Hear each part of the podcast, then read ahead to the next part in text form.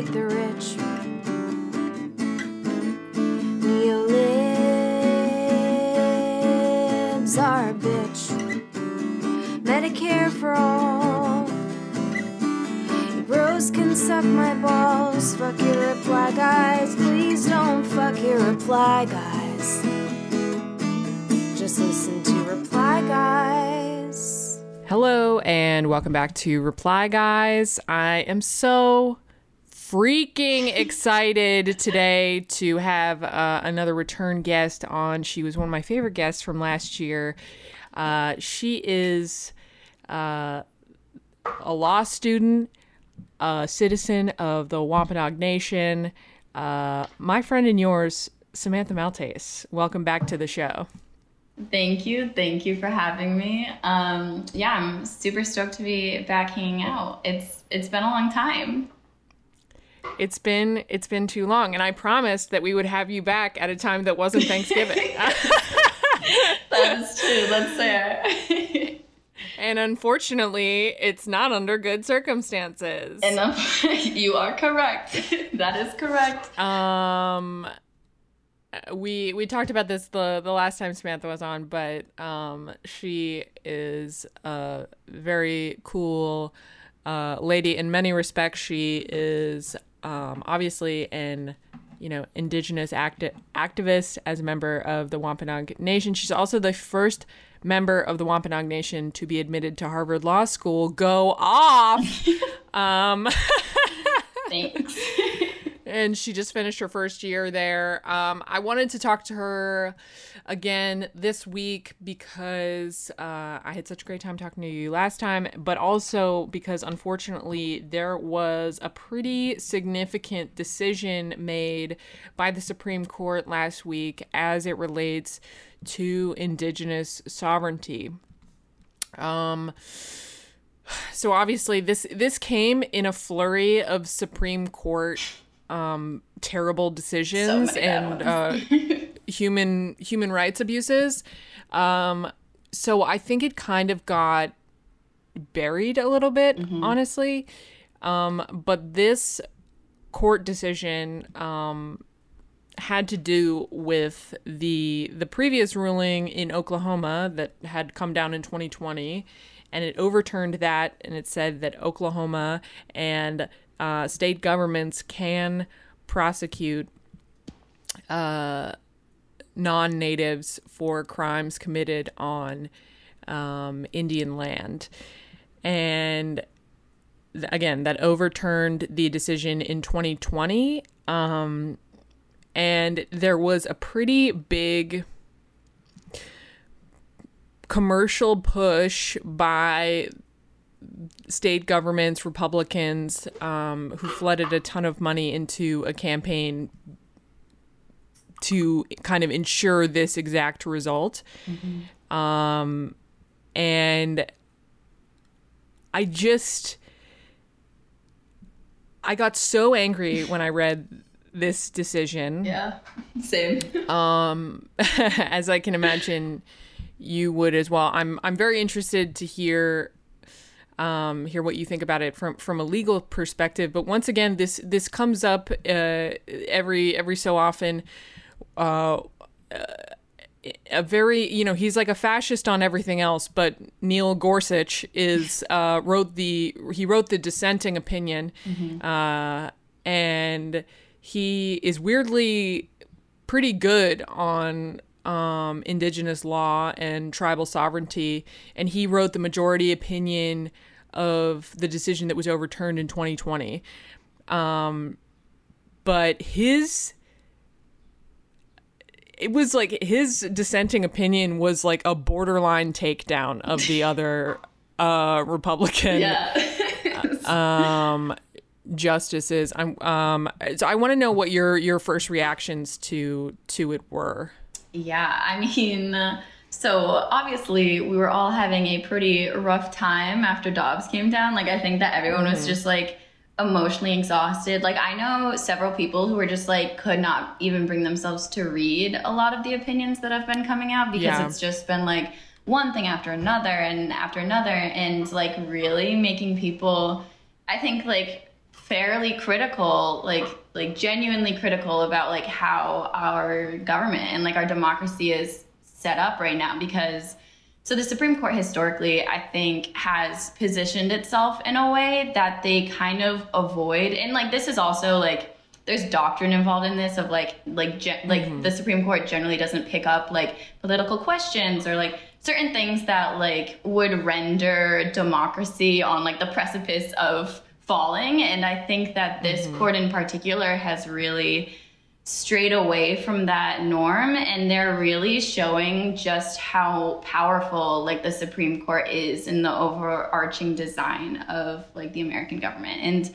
that's really scary because you have like nine unelected people who are determining what is and what is not like a natural right of like the population namely also because they were you know appointed by people who lost like the majority of votes in America. So it's just like a very alarming kind of signal to see where the court's going. But I think it's so important that people really take time to look at what they're doing when it comes to tribal sovereignty and when it comes to native rights and how they treat tribal nations because we're such a small part of the American population. Like, we really don't have mm-hmm. much of a voice in the legislature because that's supposed to be like the majority voice where they make sure that they protect like the masses. And then like the counter majoritarian voice is supposed to be the courts that protect like you know like minority voices. And because we're such a minority within a minority it seems that we just kind of get lost in like the big like mess that is the structure of government. And so it's really telling to see how courts treat tribal issues because it shows what they're doing when nobody's looking and when there's no mm. like real ingrained accountability system in like the overarching structure of government and so you know i think that at this point in time like after um like everything that's gone on with Dobbs, I I really implore people to take a look at what the Supreme Court is doing when it comes to native rights because I think it's not only like predictive of what they'll do when they realize that they have as much power as they do if they haven't already, but also predictive mm-hmm. of what's to come for like other marginalized peoples or even just like people who have rights that can be taken away. Um, and like with Castro Huerta, like the the ruling on this is it's still to be determined. Like there's obviously like the actual opinion and the holding, which is saying like um, that states have concurrent jurisdiction to prosecute crimes of uh, committed by non-Indians against Indians on tribal lands, which has never been done before. Um, right. In obviously, like that goes against hundreds of years of history. Um, and also undermines like very foundational parts of federal Indian law. Um, some of the mm-hmm. discussion about like Worcester v. Georgia, for example, that's like a very seminal case when it comes to understanding how tribal sovereignty operates in the grand scheme of American democracy. And, you know, that, that original case came from an era in time where like states and states continue to be very aggressive and jealous of tribal sovereignty. And if you look at how your states individually treat their tribal nations, it's really telling even in like quote unquote like blue areas like Massachusetts, for example, has historically been pretty harmful when it comes to their dealings with tribal mm. nations. Um, my tribe included, we've still been getting bodied by a settlement agreement that was a very coercive document that basically like limited our capacity to or the state alleges that it limited our capacity to practice certain um, ventures on tribal lands and that's just simply not how tribal sovereignty works and i think that right. states fail to recognize that because of deeply embedded racism and proximity to tribal nations and uh, like failing to understand like really that there are sovereign governments within sovereign governments. Um, and so to get back to worcester the like the general theme of those cases the original tribal sovereignty and federal indian law cases are that states state laws have no force in indian country. And that is the the bedrock of centuries of litigation mm-hmm. and court cases and just like an understanding that we've been operating through and understanding that Congress has been legislating through. And now to have this case come down, giving states kind of like this like weird power now that we don't even know how it's going to play out is just so harmful not only to like the actual kind of theoretical understanding of federal Indian law, but like genuine safety. And one of the things I really want to like make clear is that the um, like the people representing Oklahoma here were talking about how like how can concurrent jurisdiction be harmful? How can that be like like an unsafe thing for Native people? Like it's just more boots on the ground, and it's like one, you know, the whole Cobbs thing is questionable in, to begin with.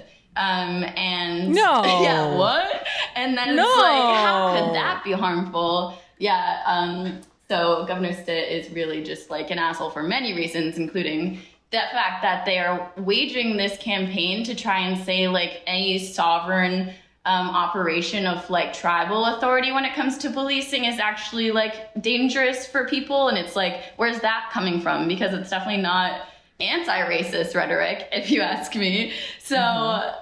And then you know, one of the problems that we've had to deal with for generations, I mean, if not centuries, is just like so much violence against Native women. And this is something that I'm mm-hmm. happy to say has gotten a lot more traction in like the last decade than it did previously.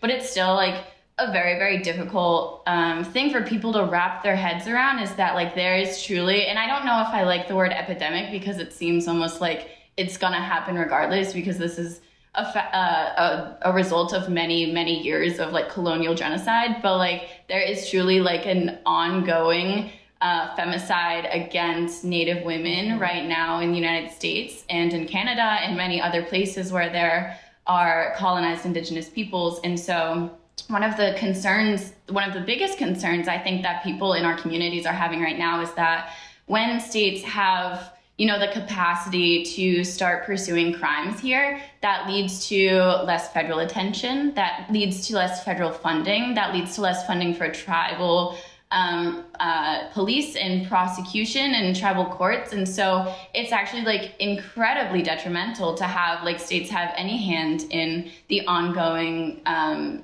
kind of litigation work and um, criminal justice systems that are happening on tribal uh, tribal lands and reservations. And so that's just like one of, I think for a lot of us, that was like the most pressing concern that we had of like, how do we protect ourselves now um, in this like continued, yeah. like terrible, terrible system that we live in? Yeah. And I mean, I think uh, there are just so many, there are so many good, um, uh, and deeply painfully true elements in what you said. And i think a lot of it boils down to um, part of what you were getting at which is the fundamental question of do we in the united states recognize tribal sovereignty or don't we? Mm-hmm. and it comes up again and again and again. And there have been times throughout history where the United States government has chipped away at it and then there have been times like right now where it's just kind of pulled the rug under um, out from underneath it. And um, you mentioned governor kevin stitt uh, of oklahoma. Not a just a gross name to begin with. Yeah. um, kevin stitt you sound like a villain. No literally. Um, and there's apparently so i know a couple of friends of mine from oklahoma there it, there's like a catchphrase of like Governor Stitt does no shit. And then it's like, yeah, fair, yeah. true. Hell yeah. That might be a good episode title for this. um, and so Governor Stitt um, spent $10 million um, to hire private law firms basically to um, convince the Supreme Court via a PR campaign that uh, in order to paint reservations as quote unquote lawless dystopias and persuade them to, you know, weaken tribal sovereignty. I mean, the thing is that even if that were true, which it is not, it is not for them to decide. Yeah. Um, and again, it's that's not true. But I just want to read something from Gorsuch's uh, dissent. Dissent, weirdly enough. um, again, just that guy sucks. But uh, but it it must be it must be done. Um, he said, truly, a more ahistorical and mistaken statement of Indian law would be hard to fathom. Tribes are not private organizations within state boundaries. Their reservations are not glorified private campgrounds. Tribes are sovereigns. Um, I mean, I'm you, you, you, the worst person you know makes a great point. Uh, you know, Totally. um, a lawyer that um, Mary Kathryn Nagle, who specializes in federal Indian law, said the court has never had the authority to give states any jurisdiction over tribal lands, and that power has always belonged to Congress.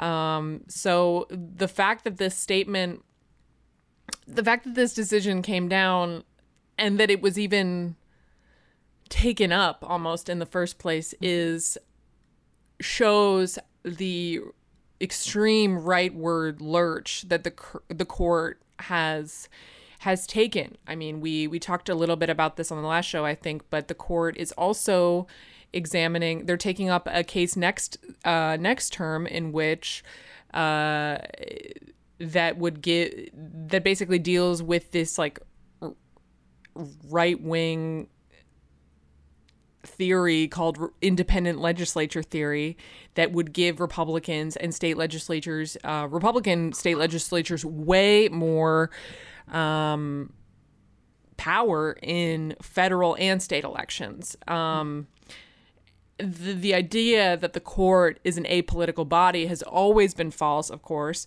but it is especially false now especially given that five of the justices were appointed, five of the nine were appointed by presidents who lost uh, the the popular vote. Um, pretty fucked up. pretty fucked up. I it I mean the thing is is that when it comes to Gorsuch, I I refuse to call him an ally. I think that Yeah. so I mean his dissent is actually like it's a it's very I mean it's very powerful. In his McGirt mm-hmm. opinion, you know, at the tail end of the Trail of Tears there was a promise. Like that's something those those are lines that like you hold on to, but it doesn't show me that he's an ally per se. It shows me that he knows the law. And like unfortunately, you know, like we are left just like begging these people to under like to actually try to say what the law is and like that's the role of the court right? Like original you know like constitutional law 101 like you learn in marbury versus madison and the role of the court is to say what the law is. And unfortunately like these justices they don't um, at least the people that are stripping away tribal sovereignty they simply just don't understand um, like the law like federal indian law. And it's because they're coming out of these schools like harvard and yale and stanford and um, like these, these other top ranked schools and they're never being exposed to federal indian law. And i i dem, like i do think it's an institutional problem because harvard is getting away with not teaching federal indian law as a required course even though this is something that's been coming up on the supreme court case docket for decades now with huge ramifications for like bodies of people within the united states. Um, so gorsuch is not an ally but he knows Indian law, and for that, I definitely commend him. And I think that that is very um, obvious when you read his stuff. And it's not like he's sitting here being like, you know, like these are human beings. Like what, like what on earth are you doing?" It's like no, he's actually just like citing case precedent. That is like the foundational part of a lot of like what the court is supposed to be doing. Um, and I think that it's really telling too. Like I said, is like how the court treats tribal sovereignty, how it how it treats Native nations is is a small um, lens into how it treats people more generally, where they don't, you know, have much accountability in the way. And I think that seeing how willing they are to take such an ahistoric and anti-precedent um, like trend here is is something that we're going to see a lot later on if if things continue Right. to go this way and i think it's very scary because it's like as young people like we're dealing with cases like like the climate change cases and um, things that happen to do with like our rights that you know, if they are willing to put their blinders on when it comes to looking at history and then take them off when it comes to thinking about how the founders would have viewed this. And it's like, well, the founders were slave owners and also all white men and also with like very questionable And also they wanted they wanted the constitution to be changed. Yes. Jefferson said he wanted the constitution to be updated every 20 years. No, literally, he was like, "What about like up?" Like he was literally like, "Why can't we have every generation have a say in it?" And it's just like thinking about That's why constitutional originalism is inherently a bogus way of thinking. It is Yeah. inherently a flawed argument because the founders were not constitutional originalists. And it's like, I mean, you just sit here, right? And we're dealing with this like flabby piece of paper from very many, many years ago. And it's having like real consequences on like our like bodily autonomy and our safety and the way in which we operate with the like the rest of the world. And it's it's just absolutely insane. And it's really scary, honestly, to be a young person, I think, given all of these circumstances. Um, and just knowing that like these justices are also very young so like these are things that are going to continue to pop up and i really i hope that with more visibility when it comes to native issues that instead of relying on the courts to protect our rights that maybe people will actually start voting along the lines of looking at how their state um, like well local officials as well but how like their senators and their representatives are voting when it comes to looking at tribal sovereignty and where they stand on these issues because like now obviously like we can't trust the court to protect our interests. And unfortunately we're not a big enough voting block to like vote our way through um, to get things fully passed and there's so many good people doing incredible things down here in dc and also from the communities that are able to lobby members of congress and get the in like staffers on senate committee on indian affairs and the House Natural Resources committees that are like looking to really push legislation that it that encapsulates what tribal leaders have been asking for for generations. But it's not easy when we don't have you know the same population numbers that like people like if like we're trying to push something through, we need support from non-native people, and that's why visibility is so important. And you know, talking about these things on like a bigger scale. Absolutely. And I think what you said about at an institutional level is really important too. It is just fucking shameful that major premier law schools are not teaching uh, federal Indian law as a required course, um, especially because, you know, as you know, and as many of us know, um, the entire United States government took a lot of its structure from uh, tribal governments. Um, so I think it's one of those things that has to happen at like if if not in law schools, where Yeah. where will it happen? Because it has to be kind of a foundational part of people's law practice, and I think it's this twofold issue that you touched on, which is that like we know like a, a lot of non-native people know like where native people are in their state or something like that but they don't think of them as truly sovereign mm-hmm. And they also think like oh because they're like they're like there are just a lot of people who are like they're fine. You know they're they're doing f- it's there's just such and and as you said there's such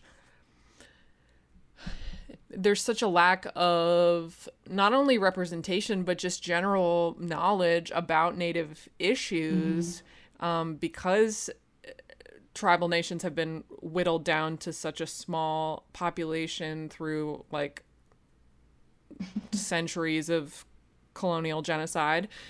Um, i just i can't think of anything more fundamentally important um, than protecting and enshrining federal Indian law. Because just in the Maslow's hierarchy of needs of our of our government, like everything in this country started with native people. Mm-hmm. And I think if we're not taking care of native people or even just eh, basically respecting their their sovereignty and their rights, like it is a stain on this country. It is it is a harbinger of of things to come, exactly as you said. Mm-hmm. And I think that this decision came in a in a slate of decisions that did exactly that. That throughout out precedent um, that kind of really selectively um, chose how to interpret the Constitution or just not interpret the Constitution at all. um, it's it's wild because when I reread Gorsuch's dissent, it is very much a like facts don't care about your feelings, yeah. and it's not it's not emotional. Yeah. It's just like this is not an accurate representation of federal Indian law. And this is a deep misunderstanding of tribal sovereignty. Mm-hmm.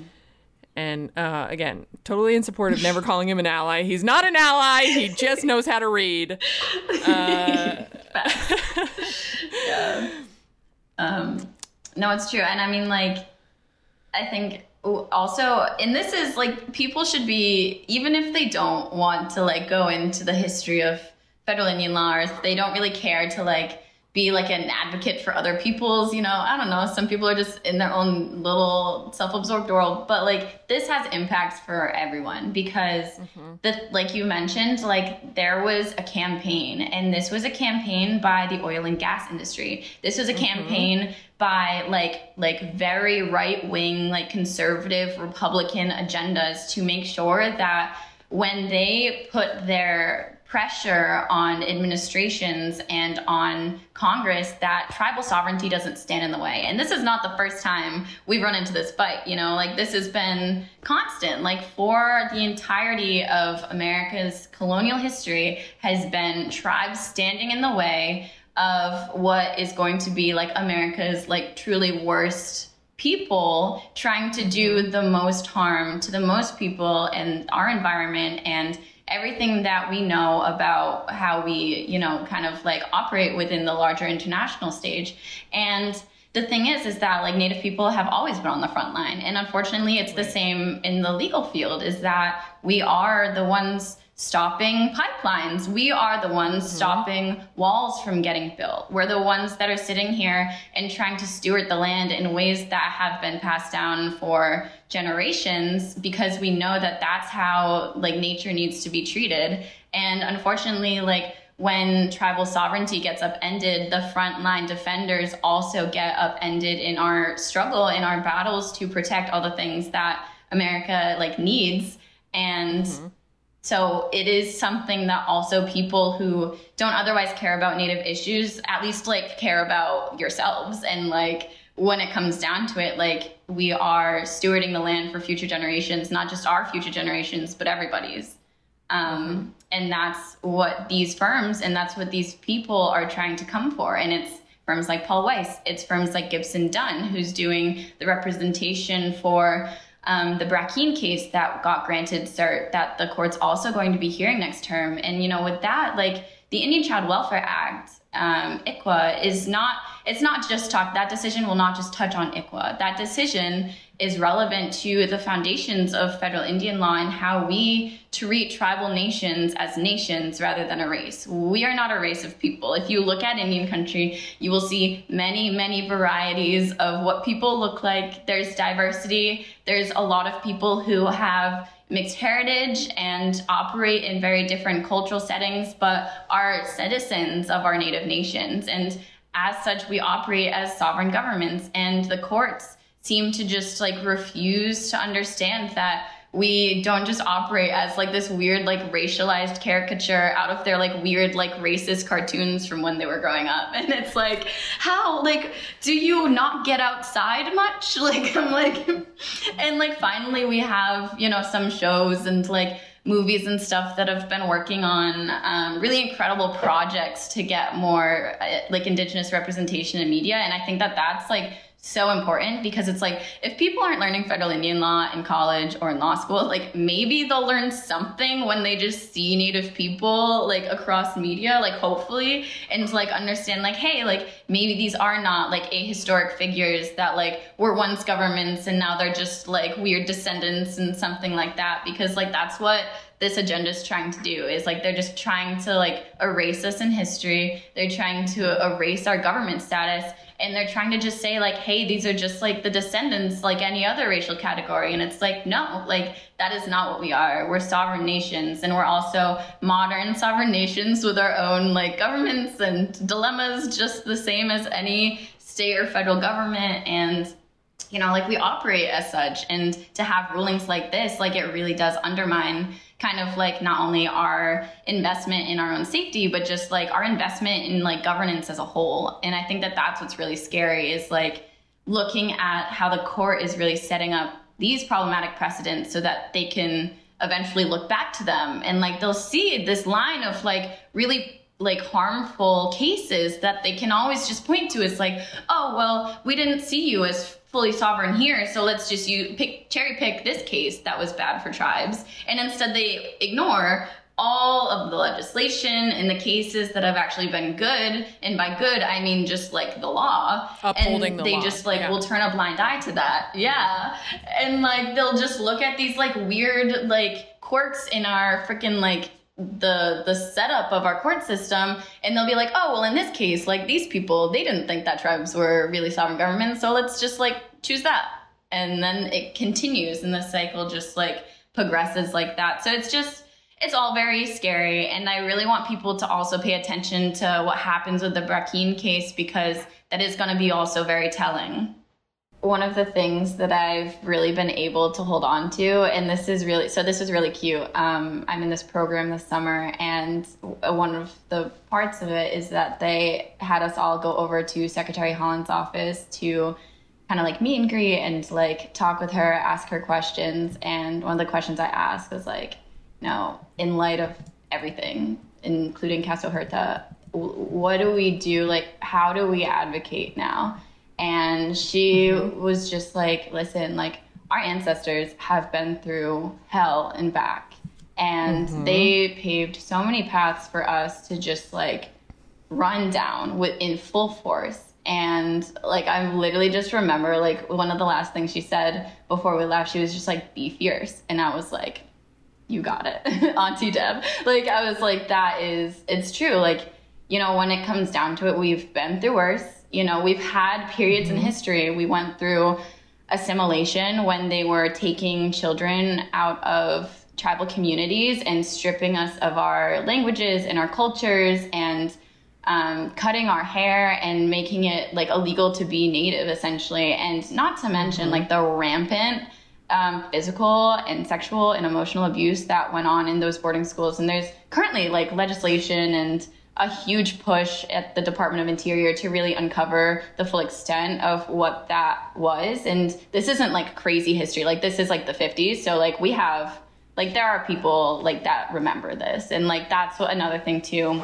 when it comes to the Brackeen case, the historical context of that is for centuries um, the ways in which the United States government was seeking to clear the land of native people was by stealing children. And like stealing children mm. stealing our identities stealing everything that made us tribal nations so that they could open that up for continued colonization.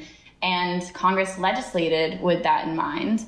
And they passed the indian child welfare act in order to preserve what we had in our communities and make it so that native children weren't being taken. And unfortunately like that is not like history that that's like the contemporary impacts are still being felt.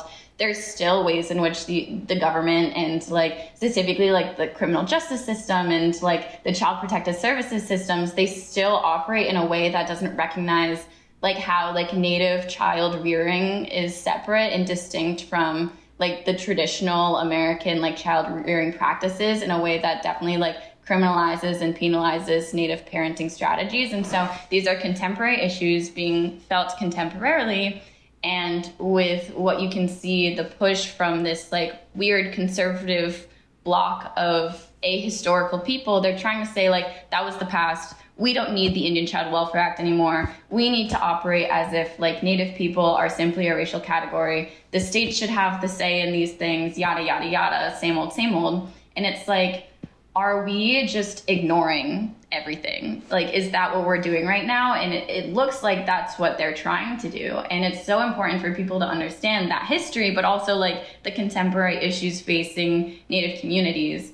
Um, and and that includes like this like overarching history bless you of assimilation. Thank you.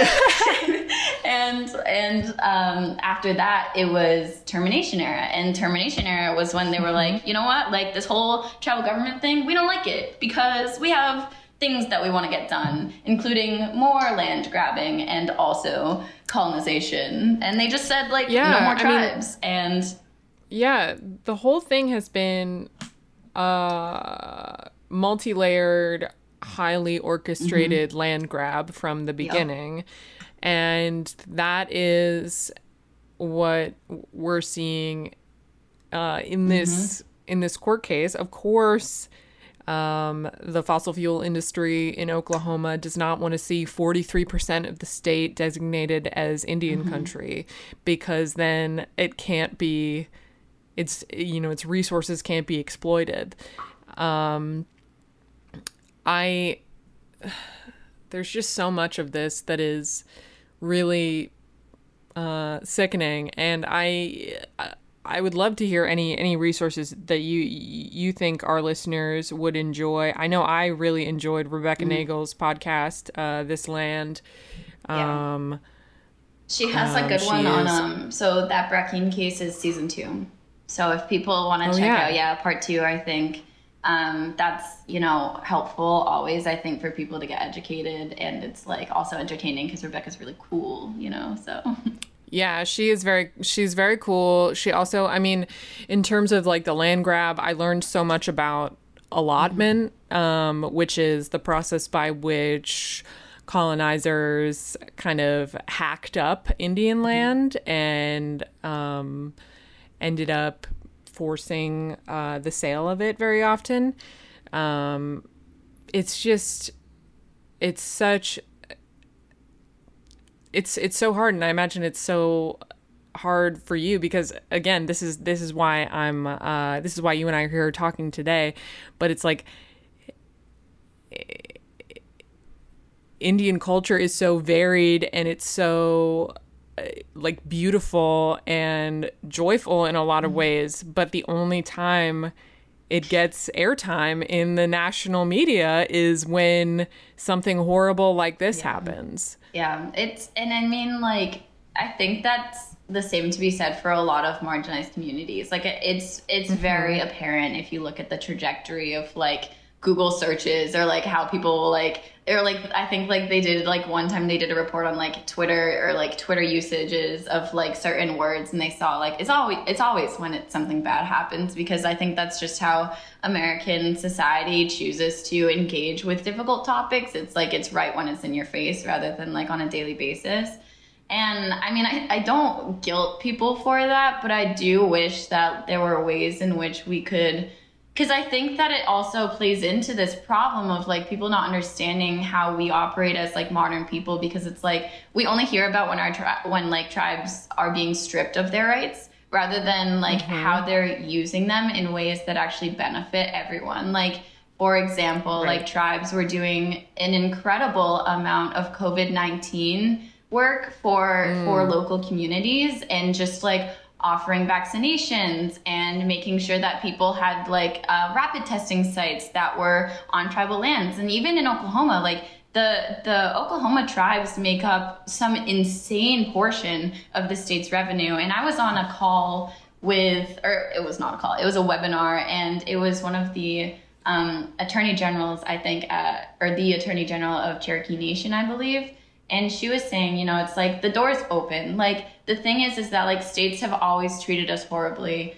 but we know better than to make enemies. And with that it's like the door's open for states to realize that like tribes are governments and as such like they make great allies. And especially when it comes to being able to offer services to the public that states just simply can't afford or they don't have the capacity to do the same is said about like the criminal justice systems we have so many resources and like ways of living that i think you know could benefit so many people if we were just given the platform had our rights protected, like given more land, like literally giving the land back and like letting us steward it. Like there's so many amazing things that tribes have done that like I wish would get the same level of attention, but if if it's the bad stuff is what it takes, then it's like, of course, like capitalize on that as well. But I hope everyone listening also like checks up on their local tribe and like just like sees kind of like what they're up to, you know, like what like cool things they're doing for the community. A lot of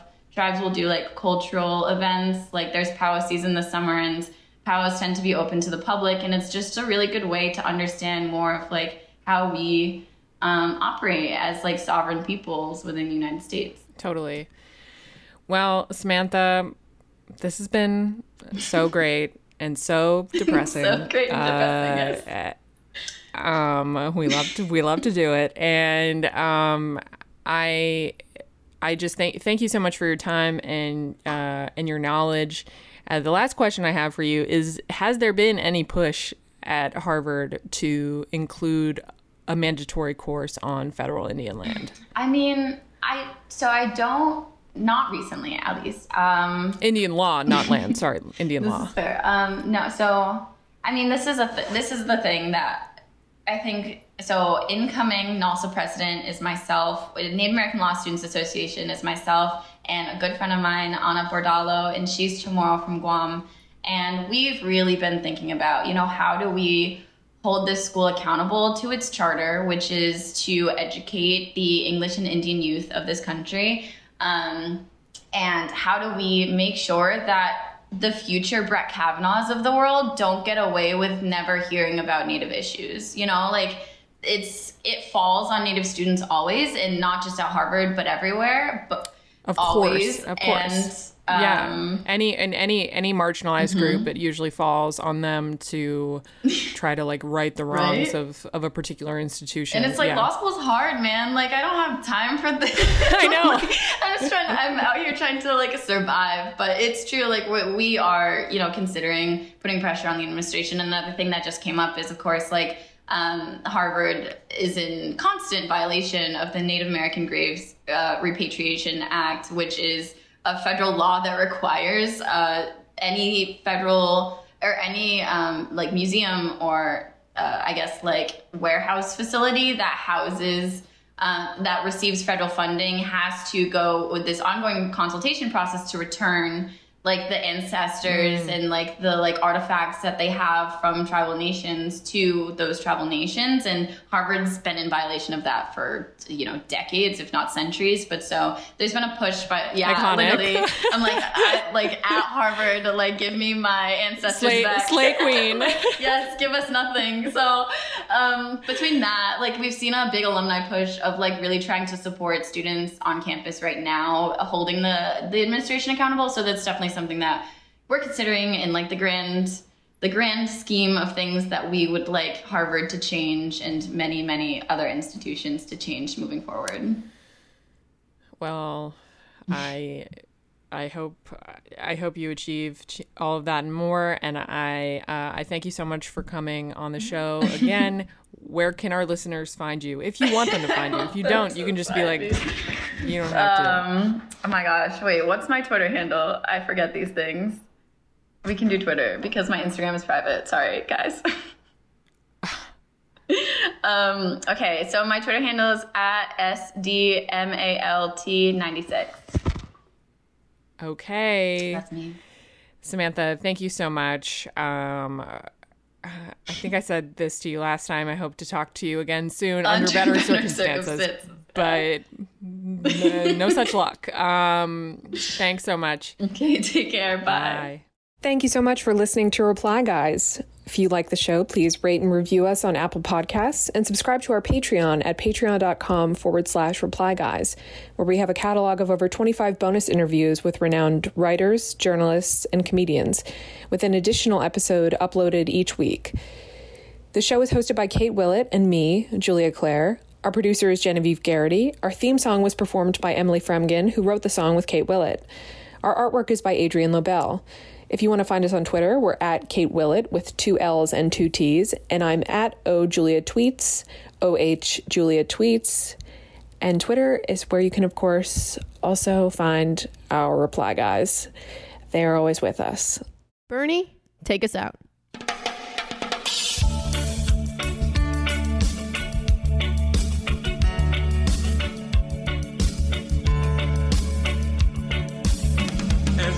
Went walking that ribbon of highway, I saw above me that endless skyway. I saw below me that golden valley. This land was made for you and me. This land is your land. This land is mine.